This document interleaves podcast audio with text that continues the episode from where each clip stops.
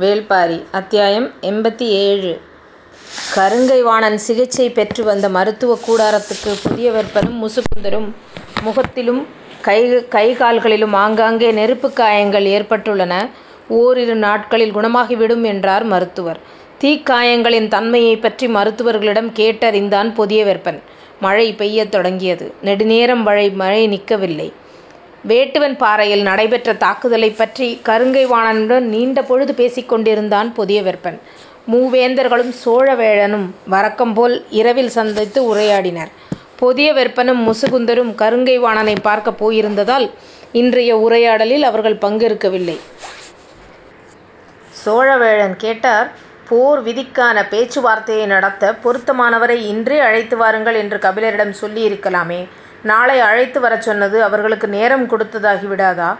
குலசேகர பாண்டியன் சொன்னார் நாம் திட்டமிட்டு கொள்ள நேரம் தேவைப்படுகிறது. அதனால்தான் நாளை அழைத்து வரச் சொன்னேன்.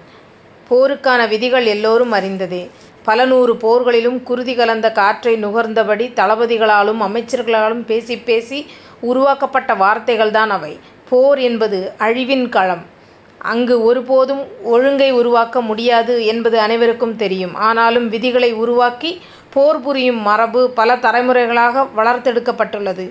பெரும்பான்மையான போர்கள் விதிகளின்படிதான் தொடங்குகின்றன. ஆனால் விதிகளின்படி முடிவதே இல்லை. நமக்கு வெற்றி கிடைக்கும் என்ற நம்பிக்கை இருக்கும் வரை விதிகளைப் பின்பற்ற அனைவரும் பழகியுள்ளனர். ஆனால் அந்த நம்பிக்கை தகரும் போது விதிகளுக்கு எந்த முக்கியத்துவமும் இருப்பதில்லை. போர் விதிகள் பொதுவான சில ஒழுங்குகளை முன்வைக்கின்றன. இரு தரப்பினருக்கும் அந்த ஒழுங்குகள் தேவையாக இருப்பதால் ஏற்றுக் கொள்ளப்படுகின்றன. அவற்றைப் போலவே வெற்றியும் இரு தரப்புக்கும் தேவையாக இருப்பதால் இருவரும் விதிகளைப் பற்றி பேசி உடன்பட்டு போரைத் தொடங்குகின்றனர். ஆனால் போர்க்களத்தில் ஒருவனின் கை வலிமை பெறும்போது இருவருக்கும் விதிகள் முக்கியமற்றுப் போய்விடுகின்றன. வாளுக்கு வடிவமைக்கப்பட்ட உரை போலத்தான் போருக்கு வடிவமைக்கப்படும் விதிகளும். கலை வேலைப்பாடுகளுடன் மிளிர்வது உரைக்கு அழகு. ஆனால் வாளுக்கு அழகு வெட்டிச் சரிக்கத் தேவையான கூர் முனை மட்டுமே. எல்லா வாள்களும் மேற்பூச்சு கொண்ட உரை தேவைப்படுவதைப் போலத்தான் போருக்கு விதிகள் தேவைப்படுகின்றன. எல்லோரும் ஏற்றுக்கொண்ட போர் விதிகளை உருவாக்குவதில் பெரும் பங்கு வகித்தவை மூன்று பேரரசுகள்தான். பல காலங்களாக போர்க்களம் நீங்கா இந்தப் பேரரசுகள் எதிரும் புதிருமான முறையில் எத்தனையோ விதிகளை உருவாக்கியது. இன்று பொதுப் பழக்கத்தில் இருக்கும் போர் விதிகள் பெரும்பான்மையானவை எதிரெதிரே இருக்கையில் அமர்ந்து இந்தப் பேரரசுகள் உருவாக்கப்பட்டவைதான். வரலாற்றில் முதன் முறையாக மூன்று பேரரசுகளும் ஒன்றாய் உட்கார்ந்து பொது எதிரியோடு போர் புரிவதற்கான விதிகளைப் பற்றி இப்போது பேசுகின்றன. போர் விதிகளை உருவாக்குவதில் நாம் புதிதாய் திட்டமிட என்ன இருக்கிறது? எனக் கேட்டான் உதயஞ்சேரல். போர் விதியின் அடிப்படையில் வெற்றி பெற முயல்வதை விட சே வெற்றி பெற முரு முறையில் விதிகளை வடிவமைத்துக் கொள்வதே அறிவுடைமை என்றார் குலசேகர பாண்டியன். இந்தப் போரை விதிகளால் ஒழுங்குபடுத்த முடியாது. ஏனென்றால் எதிரிகளுக்கு ஆற்றல் என்ன என்பதே நமக்குத் தெரியாது. பிறகு எப்படி பொது விதியை உருவாக்க முடியும்? எனக் கேட்டான் கருங்கைவாணன் இன்று கபிலரோடு நடைபெற்ற பேச்சுவார்த்தை சொல்லி நாளை பேரரசின் விதிகள் பேசப்பட உள்ளதாக முசுகுந்தர் பகிர்ந்து கொண்டபோது கருங்கைவாணனின் மறுமொழி இதுவாக இருந்தது. கருங்கைவாணனா இப்படி இப்படிப் பேசுவது என வியப்போடு பார்த்தான் புதியவர்பன். முசுகுந்தருக்கும் நம்ப முடியாததாகத்தான் இருந்தது. மூவேந்தர்களின் கூட்டுப்படை தளபதியின் குரலா இது? எனக் கேட்டார் முசுகுந்தர். ஆம் நமக்கான விதிகளும் அவர்களுக்கான விதிகளும் ஒன்றாய்ப் பொருத்தவே முடியாது. ஏன் நம்மைவிட எந்த வகையில் அவர்கள் வேறுபட்டவர்கள்? அது எனக்குத் தெரியவில்லை. ஆனால் அவர்கள் நம்மைப் போன்றவர் அல்ல. புதருக்குள்ளிருந்து விலங்குகள் வெளிவருவதைப் போல நெருப்புக்குள்ளிருந்து வெளிவரும் மிருகங்கள் அவர்கள். அவர்கள் மீது இரக்கமற்ற தாக்குதலையே நடத்த வேண்டும். ஒழுங்குபடுத்தப்பட்ட விதிகளெல்லாம் அந்த காட்டு மனிதர்களுக்குத் தேவையில்லை. கருங்கை வாணன் தீக்காயங்களிலிருந்து மீளாது துடித்துக் கொண்டிருப்பது அவனது சொற்களிலேயே தெரிந்தது. உனது வார்த்தைப்படி வைத்துக் கொண்டாலும் விதி என்பது அவர்கள் ஆற்றலைக் குறைக்கப் பயன்படுமேயானால் நாம் ஏன் அதைத் தவறவிட வேண்டும்? அவர்கள் ஆற்றல் என்னவென்று தெரிந்தால்தானே நம்மால் குறைக்க முடியும். அளவிட முடியாத ஆற்றல் கொண்டவர்கள் என்று சொல்கிறாயா? இல்லை. எல்லா வகையான உத்திகளையும் பயன்படுத்தி அழிக்கப்பட வேண்டிய ஒரு கூட்டம் என்று சொல்கிறேன். அந்த கூட்டத்துக்கு பொது விதிகளை பயன்படுத்த வேண்டிய தேவையில்லை. அப்படி பொது விதிகளை உருவாக்குவது அவர்களுக்கு நாமே வாய்ப்பு தருவது போல் ஆகிவிடும். உருவாக்கப்படும் விதிகளின்படியே போர் புரிய வேண்டும் என்பது முன்னோர் மரபு. இதைத்தான் நான் சொல்ல வருகிறேன். சமதளத்தில் வாழ்கிற நமது முன்னோர்கள் உருவாக்கிய மரபு அது. மலை மனிதர்களுக்கு மரபு ஏது? அறம் ஏது? நீ அவர்களை திறனை மிகப்படுத்துகிறாய் என தோன்றுகிறது. ஆத்திரப்படுவதால் தான் உனக்கு அவ்வாறு தோன்றுகிறது. இல்லை அமைச்சரே. யாராலும் நெருங்கவே முடியாது என்று சொல்லப்பட்ட திரையர்களை அவர்களின் இருப்பிடத்துக்குள் நுழைந்து வீழ்த்தினோம். நானே அஞ்சி பின்வாங்க நினைத்தபோது கூட சற்றும் இரக்கம் காட்டாமல் துணிந்து முன்னேறி அவர்களை வீழ்த்தினான் திதியன். ஆனால் சிறிய குன்றின் மேல் இருந்த சின்னஞ்சிறிய கூட்டம் திதியனை கொன்றழித்ததை இன்னும் என்னால் நம்ப முடியவில்லை. பெரும் பாறைகளை உருட்டுவதும் மரங்களை சாய்த்துத் தள்ளுவதும் நெருப்புக்குள் நுழைந்து வெளிவதுமாக அவரது நடத்திய தாக்குதல் முழுவதும் நம்ப முடியாத மாயக் காட்சிகளாகவே இருக்கின்றன. நாம் நடத்திய திடீர் தாக்குதலிலேயே அவர்கள் இவ்வளவு திறனை வெளிப்படுத்த முடிந்தபோது திட்டமிட்டு முறைப்படுத்தப்பட்ட விதிகளை உருவாக்கி அதன்படி போர் நடத்த முற்பட்டால் அவர்கள் என்ன செய்வார்கள் என்பதை சிந்திக்கவே முடியவில்லை. அதனால் அவர்கள் சிந்திப்பதற்கான வாய்ப்பை கொடுக்கக்கூடாது. எல்லா வகையிலும் அழித்தொழிப்பு ஒன்றே நோக்கமாகக் கொண்டு தாக்குதல் முறையைப் பின்பற்ற வேண்டும். சூழ்ச்சிகளும் வரமுறையற்ற தாக்குதலும் அழித்தொழிப்பும் அவர்களை வீழ்த்துவதற்கான உத்தியாக இருக்க முடியும். பறம்பு நாடு இதுவரை விதிகள் வகுத்துக் கொள்ளப்பட்ட ஒரு போர் முறைக்குள் பங்கெடுத்ததே இல்லை. பறம்புக்குள் நுழைந்த எதிரி நாட்டினர் மீது தாக்குதல் நடத்தி வென்றுள்ளனர்.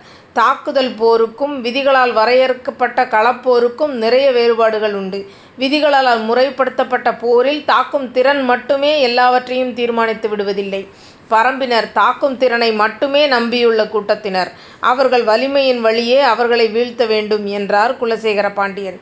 அவர் சொல்வதை சற்றே ஆழ்ந்து சிந்தித்தனர். என்ன செய்யலாம் என்ற கேள்வியே மிச்சமிருந்தது. முதன் முறையாக கபிலர் பேச வரும்போது அவரை அறியாமல் முக்கியமான செய்தி ஒன்றை அவர் நமக்குத் தெரிவித்திருக்கிறார். குலசேகர பாண்டியன் எதை சொல்கிறார் என்று மற்ற மூவரும் சிந்தித்தனர். ஒன்றும் நினைவுக்கு வரவில்லை. அவரே கூறினார். நாகர கரட்டின் மேல் நின்று பார்த்தால் நமது படையின் மூன்றில் ஒரு பகுதி தெரிகிறது. இரளிமேட்டிலிருந்து பார்த்தால் முழுப்படையும் தெரிகிறது என்றார் அல்லவா? அப்பொழுதுதான் மற்றவர்களுக்கு கபிலர் கூறியது நினைவுக்கு வந்தது. அது எவ்வளவு முக்கியமான குறிப்பு. அன்று இரவு முழுவதும் நான் தூங்கவில்லை. வேட்டுவன் பாறையில் மீது திடீர் தாக்குதல் நடத்த வேண்டும் என்றுதான் அந்த குன்றினை விட்டு நமது படையை மிகத் தள்ளிக் கூடாரம் அமைக்கச் சொன்னேன். நம்மைக் கண்டு அஞ்சியே வேந்தர் படையினர் கூடாரத்தைப் பிரித்துக் கொண்டு போகிறார்கள் என்று எதிரிகள் எண்ண வேண்டும் என்பதற்காகத்தான் அவ்வாறு செய்தேன். அப்படிச் செய்ததன் மூலம்தான் வேட்டுவன் பாறையின் மீதான தாக்குதலை நாம் வெற்றிகரமாக நடத்த முடிந்தது. அதில் கவனம் செலுத்திய நான் மற்றொன்றை கவனிக்கத் தவறிவிட்டேன் என்றார் சற்றே கவலையோடு. குலசேகர பாண்டியனின் கவலை அனைவர் முகத்திலும் பரவியது. நமது படையை மலையடிவாரத்தில் நிறுத்திவிட்டோம். அவர்கள் பார்வையால் மதிப்பிட முடியாத தொலைவில் நிறுத்தியிருக்க வேண்டும். இன்னொரு முறை படையை நகர்த்தினால் அது வீரர்களிடம் குழப்பத்தையும் பயத்தையும் உருவாக்கிவிடும். எனவே நம் போர் உத்தியை மிக கவனமாக திட்டமிட வேண்டும். என்ன செய்ய வேண்டும் என்று நினைக்கிறீர்கள்? எனக் கேட்டான் உதயஞ்சேரல். இந்தப் போருக்கான களம் மலையடிவாரத்தில் அமையக்கூடாது. கிழக்கும் மேற்குமாக நின்று நாம் போரிடக்கூடாது ஏனென்றால் மேற்குத் திசையில் மலை இருக்கிறது. எதிரிகளின் படை பின்புறம் மலை இருப்பது அவர்களுக்கான வலிமையைக் கூட்டும். எனவே படையின் அணிவகுப்பு வடக்கு தெற்காக இருக்க வேண்டும். அதுபோல் அவர்கள் மேலிருந்து பார்த்தால் மதிப்பிட முடியாத தொலைவில் போர்க்களம் அமைய வேண்டும் என்றார். இதை எப்படி நடைமுறைப்படுத்துவது என்பதை தீவிரமாக சிந்திக்கத் தொடங்கினர் எல்லோரும். இதில் இருக்குள்ள பெரும் சிக்கல் போருக்கான களத்தையும் படை நிற்க வேண்டிய திசையையும் தீர்மானிப்பது தளபதிகளோ அரசர்களோ அல்ல போரின் விதி பிறழாத நிலைமான் கோல் சொல்லிகளே. போர் நிலத்தில் அனைத்து விதிகளையும் எழுதுபவர்கள் நிலைமான் கோல் சொல்லிகள். நாள்தோறும் போர் எப்பொழுது தொடங்க வேண்டும் எப்பொழுது முடிவுற வேண்டும் என்பதை போர்க்காலத்தில் நடப்பட்ட நாழிகைக் கோலைப் பார்த்துச் சொல்பவர்களே கோல் சொல்லிகள் என்று அழைத்தனர். போர்க்களத்தின் ஒவ்வொரு நாளும் கோல் சொல்லியின் குரலிலேதான் தொடங்குகிறது முடிகிறது. எனவே இருதரப்பும் ஏற்றுக்கொண்ட ஏற்றுக் கொண்ட கோல் சொல்லியானவர் அறம் தவறாத நிலைமானாக இருக்க வேண்டும். அதனால்தான் அவரை நிலைமான் கோல் சொல்லி என்று அழைக்கும் பழக்கம் உருவானது. அவ்வாறு தேர்வு செய்யப்படும் நிலைமான் கோல் சொல்லிதான் போர் புரிவதற்கான இடத்தையும் போருக்கான காலத்தையும் முடிவு செய்கின்றனர். குலசேகர பாண்டியன் சொன்னார் எனது கணிப்பின்படி எதிரிகளின் தரப்பில் கோல் சொல்லியாக கபிலரையே கூறுவார்கள். ஆம் அவர்கள் தரப்பில் நாழிகைக் கோலைப் பார்க்கும் அறிவு வேறு யாருக்கு இருக்கப் போகிறது என்றார் சோழவேழன். நமது தரப்பில் யாரை அறிவிக்கப் போகிறோம்? என்று கேட்டான் உதயஞ்சேரல் போர்க்களம் அமையும் இடம்தான் இந்த போரின் வெற்றி தோல்வியை முடிவு செய்வதில் முக்கிய பங்காற்றப் போகிறது. எனவே நாம் சொல்லும் இடத்தில் போர்க்களத்தை முடிவு செய்பவராக நிலைமான் கோல் சொல்லி இருக்க வேண்டும். எதிரியின் தரப்பில் கோல் சொல்லியாக கபிலர் வந்தால் அவரும் நாம் சொல்லும் இடத்தை ஏற்றுக் கொள்ளச் செய்யும் திறன் கொண்டவராகவும் சூழ்ச்சி தெரிந்தவராகவும் இருக்க வேண்டும் என்றார் குலசேகர பாண்டியன். அவர் சொல்வதை மறுப்பதற்கில்லை. நமது தரப்பில் யாரை நியமிப்பது என்பதை தீவிரமாக சிந்தித்தனர். கபிலர் நாழிகைக்கோல் பார்க்க தெரிந்தவராக இருக்கலாம் ஆனால் போரின் விதிகளை முழுமையாக அறிந்தவர் என்று சொல்லிவிட முடியாது எனவே பொருத்தமானவரை தேர்வு செய்தால் கபிலரை நமது முடிவுக்கு இணங்கச் செய்ய முடியும் என்றான் உதயஞ்சேரல் ஆம் அதனால்தான் இந்த பணிக்கு பொருத்தமானவராக பாண்டிய நாட்டு அரண்மனையின் தலைமை கணியன் அந்துவனை கருதுகிறேன் என்றார் சுல குலசேகர பாண்டியர். அவன் பொருத்தமானவனா என மற்றவர்கள் சிந்தித்தனர். அந்துவன் கபிலரை விட மிக இளையவனாக இருக்கிறானே பெரும்புலவரை திசை மாற்றி போர்க்களத்தை நாம் நினைக்கும் இடத்தில் திருப்பி அமைக்கும் ஆற்றல் கொண்டவனா? என கேட்டான் செங்கனச்சோழன் அவன் பெருங்கணியர் திசைவேழருக்கு மாணவன். எனவே அவன்பால் கபிலருக்கு பெரும் மரியாதை உண்டு. அவனது கணிப்பு பல நேரங்களில் ஆசானைப் போல் உள்ளது என்று என்னிடமே கூறியுள்ளார். அது மட்டுமன்று கபிலரை கையாள்வதில் அவன் மிக வல்லவன். எனவே நமது திட்டத்தை அச்சு பிசகாமல் நடைமுறைப்படுத்தி விடுவான் என்றார். அப்படியென்றால் அவனையே நமது தரப்பின் நிலைமான் கோல் சொல்லியாக அறிவித்து விடலாம் என்றனர். சரி என்று ஏற்றுக்கொண்ட குலசேகர பாண்டியன் ஒரு முக்கிய செய்தி. நாளை மட்டுமன்று எப்போது கபிலர் பேச வந்தாலும் அவரை அதிகமாக பேசவிட வேண்டும். கோபப்பட்டு நிறுத்திவிடக்கூடாது. அவராகவே நமக்கு வேண்டிய முக்கிய குறிப்பை கொடுத்துவிட்டு செல்வார் என்றார். மற்றவர்கள் மகிழ்ந்து சிரித்தனர். ம மறுநாள் போரின் விதிகளை வகுக்க மூஞ்சலின் பெருங்கூடாரத்தில் எதிர்பார்ப்போடு இருந்தனர் வேந்தர்கள். கபிலரின் தேர்ப்படை எல்லைக்குள் நுழைந்ததும் மூஞ்சலுக்கு செய்தி வந்தது. உடன் கிழவன் ஒருவனை அழைத்து கொண்டு வருகிறார் கபிலர். சென்ற முறை சிறுவனை அழைத்து வந்தார். இந்த முறை கிழவனை அழைத்து வருகிறார் என்று பேசி சிரித்தனர். சிறிது நேரத்தில் மூஞ்சலுக்குள் நுழைந்தது கபிலரின் தேர். தேரோட்டும் வளவனின் தோள் பற்றி கபிலர் இறங்க அவரின் தோள்பற்றி வார் வாரிக்கையன் இறங்கினார். ஊன்றுகோலை ஊன்றி கபிலரை பின்தொடர்ந்தார் கிழவர்.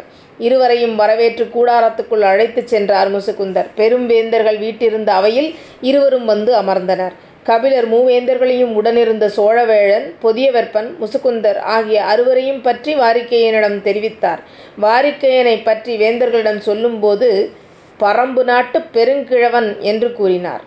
பன்னெடுங்காலத்துக்கு முன் பட்டுப்போன மரம் போல் இருக்கிறான் கிழவன். கால் கவட்டை விழுந்து நகங்கள் எல்லாம் சூம்பி சுருண்டு கிடக்கின்றன.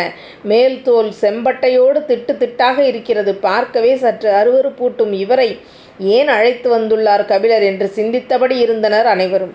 பணியாளர்கள் சுவை நீர் கொண்டு வந்து கொடுத்தனர். வாரிக்கையன் எனக்கு தேவையான எல்லா சுவைகளும் வெற்றிலையில்தான் இருக்கின்றன எனச் சொல்லி இடுப்பின் இடப்புறத்தில் சுருட்டி வைத்திருந்த வெற்றிலையை எடுத்தார். கபிலர் சுவைநீர் குல குவளையை வாங்கி குடிக்கத் தொடங்கினார். மற்றவர்களும் சுவைநீர் பருகினர். வலது பக்கம் சுருட்டி வைத்திருந்த சுருக்கு பையை எடுத்தார் வாரிக்கையன். அவர் என்ன செய்கிறார்? என்று கண்களை திருப்பி பார்த்தார் கபிலர். பாக்கு கொட்டை ஒன்றை எடுத்து உள்ளங்கையில் வைத்து விரல்களால் அழுத்தி உடைத்தார். கொட்டை உடையும் ஓசை சடக்கென கேட்டது.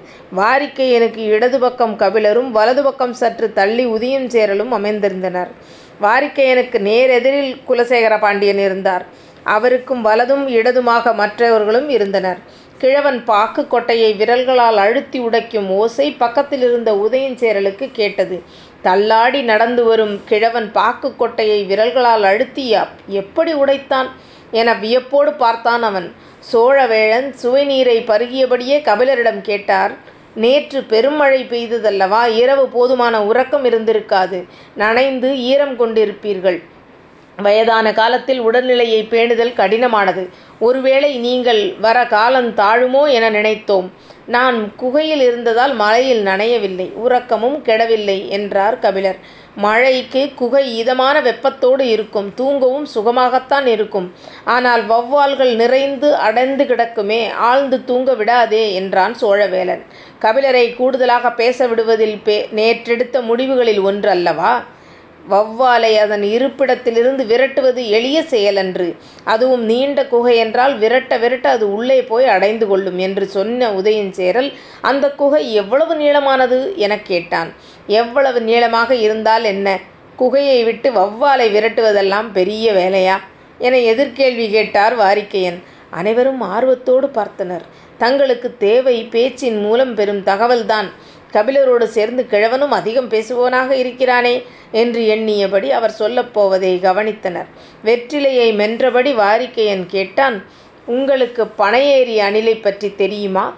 அணிலின் ஒரு அது ஒரு வகை என்பதை அறிவேன் அவ்வளவுதான் என்றான் உதயஞ்சேரல் வெற்றிலையை ஒரு பக்கமாக ஒதுக்கி கொண்டே வாரிக்கையன் சொன்னார் தெளிந்த நீர் இருக்கும் கிணற்றில் கல்லை போட்டால் அது ஆழத்துக்கு செல்வது வரை எப்படி பார்க்க முடியுமோ அப்படித்தான் குகைக்குள் பனையேறி அணிலை விட்டால் அடைந்து கிடக்கும் வௌவாலை கடைசி வரை விரட்டிப் போவதை பார்க்க முடியும். சுவை நீர் அருந்தியபடி ஆர்வத்தோடு உதயஞ்சேரல் கேட்டான் எப்படி? மற்ற அணிலைப் போல பனையேறி அணில் மரத்தில் நேராக மேலேறாது. மாறாக மரத்தைச் சுற்றிச் சுற்றித்தான் மேலேறும். அதைக் குகைக்குள் விட்டால் நேரே உள்ளே போகாது. குகையின் ஓரப்பகுதியைச் சுற்றிச் சுற்றியே உள்நுழையும். அணில் வருவது அறிந்தவுடன் வௌவால்கள் இருப்பிடத்தை விட்டு சற்றே உள்ளே போகும். அணில் மீண்டும் விளிம்பைச் சுற்றியபடி உள்ளே போகும். குகையின் கடைசி எல்லை வரை அணில் விரட்டிக்கொண்டே போகும். மூன்று பனையேறி அணில்களை அடுத்தடுத்து குகைக்குள் விட்டால் போதும் ஒரு வௌவாலைக் கூட அந்தக் குகைக்குள் அடைய விடாது என்றார். ஆனால் வெற்றிலையை இரு பக்கமாக ஒதுக்கியபடி இதைச் சொல்வதற்கு அவர் எடுத்துக்கொண்ட காலம் மிக அதிகம். கேட்பவர்கள் பொறுமை இழக்கும்படி மென்று கொண்டே பேசினார். இவ்வளவு மெதுவாகப் பேசக்கூடியவர் அல்லரே வாரிக்கையன் ஏன் இவ்வளவு மெதுவாகப் பேசுகிறார் என்று கபிலருக்கே விளங்கவில்லை. சிந்தித்துக் கொண்டிருக்கும் போது பொதியவர்பன் கேட்டான் எந்நேரமும் வெற்றிலையை மென்று கொண்டேதான் இருப்பீர்களா? பேசும்போது கூட மெல்வதை நிறுத்த மாட்டீர்களா? கன்னத்தாடை இரண்டும் அகன்று மேலேறியது. மென்று கொண்டே சிரித்தார். கருவுற்ற பெண்ணுக்கு வாயூறிக்கொண்டே இருக்கும் இருக்குமல்லவா? அதுபோல்தான் எனக்கும் வாயூறிக்கொண்டே இருக்கும். அதனால் வெற்றிலையை மென்று கொண்டே இருப்பேன் என்று சொன்னவர் கேள்வி கேட்ட பொதியவர்பனைப் பார்த்து உன் மனைவி கருவுற்றிருக்கிறாளா? எனக் கேட்டார். சற்றும் எதிர்பாராத கேள்வி. கபிலரே அதிர்ந்து போனார். புதிய விற்பனுக்கு அவையில் என்ன சொல்வதென்றே தெரியவில்லை. அந்தரங்கத்துக்குள் நெருப்பு பட்டதுபோல் இருந்தது. அதிர்ச்சியை வெளிக்காட்ட முடியாமல் உச்சரிக்கவும் முடியாமல் திணறினான். இறுகிய நிலையை யார் உடைப்பது என்பது யாருக்கும் புரியவில்லை. நிலைமையை அறிந்து முசுகுந்தர் தலையிட்டார். இளவரசருக்கு இப்பொழுதுதான் மணமாகியிருக்கிறது. வாரிக்கையன் விடுவதாக இல்லை. இப்போது மணமானவரை ஏன் போர்க்களத்துக்குக் கூட்டி வந்தீர்கள்? பனையேறி அணிலைப் போல மணில் மனைவியை அல்லவா சுற்றி கொண்டிருக்க வேண்டும். இங்கு வந்து கிழவர்களோடு உட்கார்ந்து வௌவாலைப் பற்றி ஏன் பேசிக் கொண்டிருக்கிறார்? எனக் கேட்டார். நிலைமை மிக மோசமாகிக் கொண்டிருக்கிறது என்பதை அனைவரும் உணர்ந்தனர். இதற்கு மேல் இந்த பேச்சை நீட்டிக்க வேண்டாம். போர் விதிகளுக்கான பே பேச்சைத் தொடங்கலாம் என எண்ணி குலசேகர பாண்டியனை பார்த்தார் சோழவேழன். அவரோ வாரிக்கையனை கூர்ந்து பார்த்தபடி ஆழ்ந்த சிந்தனையில் இருந்தார். நேரமாகிக் கொண்டே இருந்தது. சரி நாமே தொடங்கலாம் என நினைத்த சோழவேழன் பரம்பின் தரப்பில் நாழிகைக் கோலைப் பார்க்கப் போகும் நிலைமான் கோல்செல்லி யாரென முடிவெடுத்து விட்டீர்களா? கேட்டு முடிக்குமுன் வாரிக்கையன் சொன்னார் கபிலர்தான். குலசேகர பாண்டியன் கணித்தது துளியளவும் பிசகவில்லை. மிகச் சரியாக இருந்தது. கபிலரை கைக்கொள்ளும் திட்டம் ஏற்கெனவே தீட்டப்பட்டிருந்தது. சற்றே இடைவெளிக்குப் பிறகு உங்கள் தரப்பில் நிலைமான் கோல்செல்லி யார்? எனக் கேட்டான் வாரிக்கையன் குலசேகர பாண்டியன்தான் பெயரை சொல்ல வேண்டும். நேற்று அப்படித்தான் பேசப்பட்டது. ஆனால் அவரோ வாரிக்கையனை கூர்ந்து பார்த்தபடி பேசாமல் இருந்தார். அவையில் அமைதி நீடித்தது. மற்ற இரு வேந்தர்களும் ஒன்றும் புரியவில்லை. நேற்றைய பேச்சில் பொதிய வெப்பனும் முசுகுந்தரும் கலந்து கொள்ளாததால் அவர்கள் இயல்பான அமைதியோடு இருந்தனர். வாரிக்கையன் தனது வெற்றிலையை மென்று கொண்டே கேட்டதால் சரியாக புரியவில்லையோ என நினைத்து மீண்டும் ஒருமுறை கேட்டார். உங்கள் தரப்பில் நிலைமான் கோல்செல்லி யார்? அவையில் பேச்செதுவும் எழவில்லை. ஏன் எதுவும் சொல்லாமல் இருக்கிறார்கள் என்பது கபிலருக்குப் புரியவுமில்லை. செங்கணச் சோழன் தனது தந்தையின் முகத்தைப் பார்த்தான். உதயஞ்சேரலோ சோழர்கள் இருவரையும் பார்த்தான். எதிரில் உட்கார்ந்திருப்பவர்கள் ஏன் திகைத்தபடி ஒருவரை ஒருவர் பார்த்துக் கொண்டிருக்கின்றனர் என்பது கபிலருக்குப் புரியவில்லை. இனியும் பேசாமல் இருக்கக்கூடாது என நினைத்த சோழவேழன் தலைமைக்கணியன் என்று தொடங்கினார். ஆனால் பெயர் சட்டென்று நினைவுக்கு வரவில்லை. நினைவு கூர்ந்தபடியே நிறுத்தினார். குலசேகர பாண்டியனின் அருகில் நின்றிருந்த முசுகுந்தரோ ஒரு கணம் அதிர்ச்சியானார். திசைவேழரையா சொல்கிறார்? எனத் திகைத்து குலசேகர பாண்டியனைப் பார்த்தார். அவரோ எதுவும் பேசாமல் வாரிக்கையனையே பார்த்துக் கொண்டிருந்தார். அவையோருக்கு என்ன சொல்வதென்றே தெரியவில்லை. முசுகுந்தர் குலசேகர பாண்டியனை மிக அருகில் மெல்லிய குரலில் திசைவேழரா பேரரசே? எனக் கேட்டார். குலசேகர பாண்டியன் மெல்லிய சிரிப்போடு தலையசைத்தார். முசுகுந்தருக்குப் பேரதிர்ச்சியாக இருந்தது. திசைவேழரைப் போல அறம் தவறாத மாமனிதரைப் போருக்கான கோல்செல்லியாக நியமித்தால் அவரை நம்மால் எந்த வகையிலும் பயன்படுத்திக் கொள்ள முடியாது. போர்க்களத்தின் பிடிமானம் நம்மிடம் இல்லாமல் போகும் வாய்ப்புண்டு என்று சிந்தித்தபடியே மீண்டும் அவரை உற்றுப் பார்த்தார். அதே சிரிப்போடு தலையசைத்தார் குலசேகர பாண்டியன். பேரரசர் என்பவர் எப்பொழுதும் யாரும் சிந்திக்காத ஒன்றைச் சிந்திக்கக் கூடியவர் என்பதை வாழ்வு முழுவதும் அறிந்தவர் முசுகுந்தர். எனவே அவரது திட்டமிடல் மற்றவர்களின் எண்ணத்திற்கு அப்பாற்பட்டுத்தான் இருக்கும் என்று பெருமிதத்தோடு எங்கள் தரப்பின் நிலைமான் கொல் சொல்லி பெருங்கணியர் திசைவேழர் செயல்படுவார் என அறிவித்தார். வேந்தரின் தரப்பிலிருந்த மற்றவர்கள் அனைவரும் திகைத்துப் போயினர். பொதிய வெற்பனுக்கோ தலையே சுற்றுவது போல் ஆனது. என்ன நடக்கிறது இங்கு என்று யாராலும் புரிந்து கொள்ள முடியவில்லை. தான் பேசட்டும் என்று மற்றவர்கள் கருதுவதாக நினைத்தார் முசுகுந்தர். திசைவேழரை நாளை அழைத்து வருகிறோம். கோல் சொல்லிகள் இருவரும் போரின் விதிகளை வரையறுக்கட்டும் என்றார். சரி எனச் சொல்லி அவை நீங்கினர் கபிலரும் வாரிக்கையனும் பிற்பகலின் இறங்கு வெயிலில் தேர் வேந்தர்களின் படையை விட்டு வெளியேறியது. நீண்ட நேரம் கபிலர் எதுவுமே பேசவில்லை. அவருக்கு அவையில் நடந்ததை புரிந்து கொள்ள முடியவில்லை. ஏன் பேசாமல் வருகிறீர்கள்? எனக் கேட்டார் வாரிக்கையன் இல்லை பேரரசர்களில் மூத்தவர் குலசேகர பாண்டியன். அவர்தான் எல்லாவற்றையும் பேசுவார். ஆனால் இன்று அவர் பேசுவதை முற்றிலும் தவிர்த்துவிட்டார். மற்றவர்கள் அவரின் முகத்தையே மீண்டும் மீண்டும் பார்த்துக் கொண்டிருந்தனர். காரணம் எனக்கு எதுவும் பிடிபடவில்லை என்றார். சற்றே சிரிப்போடு காரணம் நான்தான் என்றார் வாரிக்கையன் நீங்களா? என அதிர்ச்சியோடு கேட்டார் கபிலர். ஆம் நாம் முதலில் இடது பக்க இடுப்பு பையில் இருந்த வெற்றிலையை எடுத்தேன் என்பதை நீங்கள் கவனித்தீர்கள். ஆனால் வலது பக்க சுருக்குப் பையை திறந்து என்ன செய்தேன் என்பதை நீங்கள் கவனித்தீர்களா? எனக் கேட்டார். சுருக்குப் பையில் என்ன செய்தீர்கள்? அதற்குள் தான் திகைப்பூச்சியை வைத்திருந்தேன். பாக்கு எடுப்பதைப் போல அவற்றுள் மூன்றை எடுத்து முதலில் வெளியே விட்டேன். அவை போவதை மற்றவர்கள் எளிதில் யாரும் பார்த்துவிட முடியாது. ஆனால் கவனமாக இருக்க வேண்டும் என்பதால் தான் பாக்கை மற்றவர்களுக்குக் கேட்பதைப் போல் சத்தமாக உடைத்தேன். எல்லோரின் கவனமும் எனது கைக்கு வந்தது. திகைப்பூச்சி எனக்கு நேராக உட்கார்ந்திருப்பவரின் இருக்கை நோக்கிப் போனது. அது கடித்து சிறிது பொழுது ஆனதுக்குப் பிறகுதான் திகைப்புத்தன்மை உருவாகும். அதனால்தான் வெற்றிலையை மென்றபடி மெல்ல பேசி நேரத்தை நீட்டித்தேன் என்றார். கபிலர் உறைந்து போனார். நீங்கள் குலசேகர பாண்டியனைப் பேசவிடாமல் செய்ததா? அப்படியென்றால் நமக்கென்ன லாபம்? நம்மிடம் போர் விதிகளை எப்படிப் பேசுவது யார் யார் பேசுவது என்பதெல்லாம் அவர்கள் ஏற்கெனவே முடிவு செய்திருப்பார்கள். திகைப்பூச்சி கடிப்பதன் மூலம் அவர்களில் ஓரிருவர் பேச முடியாத நிலையை எய்துவர். முடிவு செய்தபடி ஏன் பேசவில்லை என மற்றவர்களும் பேச முடியாதவர் மீது ஐயமும் உண்டாகும். அந்த ஐயம்தான் விரிசலுக்கான வழியை உருவாக்கும் என்றார். கபிலர் விரிந்த கண்களை இமைக்காமல் வாரிக்கையனையே பார்த்துக் கொண்டிருந்தார். அவர் மேலும் சொன்னார் அவர்கள் மூவரும் நண்பர்களே அல்ல. நம்மை அழிப்பதற்காக ஒன்றுபட்டுள்ளனர். எனவே அவர்களுக்குள் விரிசலை உண்டாக்க சிறிய காரணமே போதுமானது. நாகக் கரட்டின் அடிவாரத்தில் தேர் வந்து நின்றது. கபிலர் கீழிறங்கினார். அவரின் தோள்பற்றி இறங்கிய வாரிக்கையன் சொன்னார் இந்தப் போரில் வலிமை மிகுந்த எண்ணற்ற ஆயுதங்களை நாம் பயன்படுத்தப் போகிறோம். ஆனால் நாம் பயன்படுத்தப் போகும் எந்த ஒரு ஆயுதத்தையும் விட கண்களுக்குத் தெரியாத இன்று சிறு பூச்சி செய்துள்ள நன்மை இணையற்றதாக இருக்கும். பேச்சின்றி நடந்தார் கபிலர். அது சரி யார் அந்த திசைவேழர்? வாரிக்கையனின் கேள்விக்கு அதிர்ச்சியிலிருந்து மீண்டபடி பதில் சொன்னார் கபிலர். அறத்தின் அடையாளம். அடுத்த அத்தியாயம் நாளைக்கு பார்க்கலாமா?